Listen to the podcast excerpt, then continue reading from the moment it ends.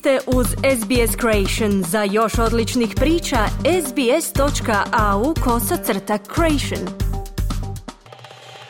Vi ste uz SBS na hrvatskom jeziku, moje ime je Mirna Primorac.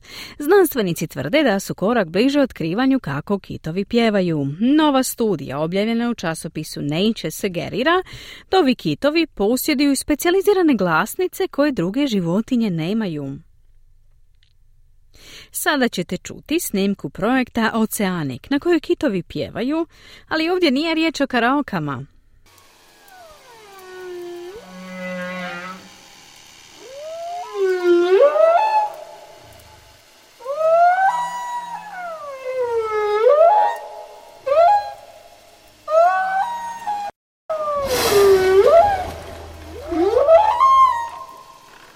Ove pjesme kitova izvor su fascinacije već desetljećima. Profesor Cohen Elmans sa sveučilišta Southern Denmark dio je skupine znanstvenika koji proučavaju kako se ti zvukovi stvaraju. There's about 18 species of whales, large baleen whales right now, and Uh, all of these make very low frequency sounds. Some of them we can barely hear, very low frequency hums.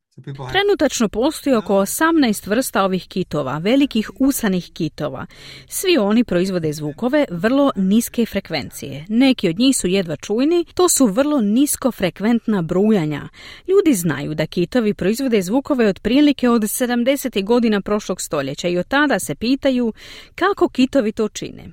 Kako zapravo proizvode zvukove, kazuje Elmans. On je dio tima koji je nedavno objavio istraživanje o pjevanju kitova u časopisu Nature. U istraživanju su znanstvenici proučavali glasovne kutije ili grkljene ili glasnice triju mrtvih nasukanih kitova, grbavog, minke i sejkita. Svi su oni vrste usanih kitova.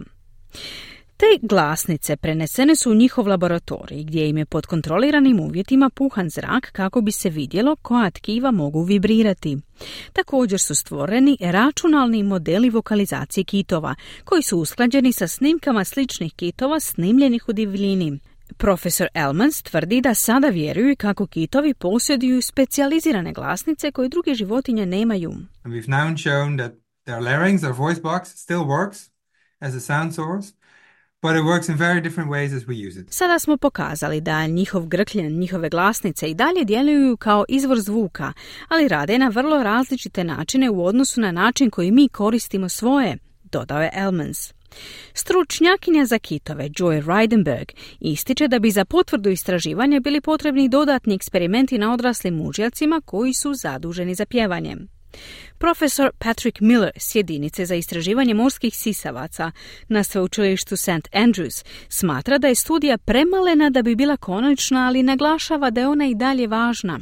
It's a very impressive piece of work that tackles a question that we've had for decades, essentially, in marine mammal science, which is how do these baleen whales produce the sounds that they make? Radi se o vrlo impresivnom radu koji se bavi pitanjem koje nas muči desetljećima u znanosti o morskim sisavcima, a to je kako kitovi proizvode zvukove koje proizvode, kazao je Miller. Profesor Elmans izražava želju za daljnjim proučavanjem kitova, ističući da pjevanje nije zabava, već da ima ključnu ulogu. We have to realize that the only way for these animals to communicate on the water is by noise, by sound, and so the only way for them to find each other is by sound. So if we add a bunch of noise to the oceans, basically on a global scale, this will Moramo shvatiti da je ovo jedini način komunikacije za ove životinje u vodi, jedini način za pronalaženje jedni drugih.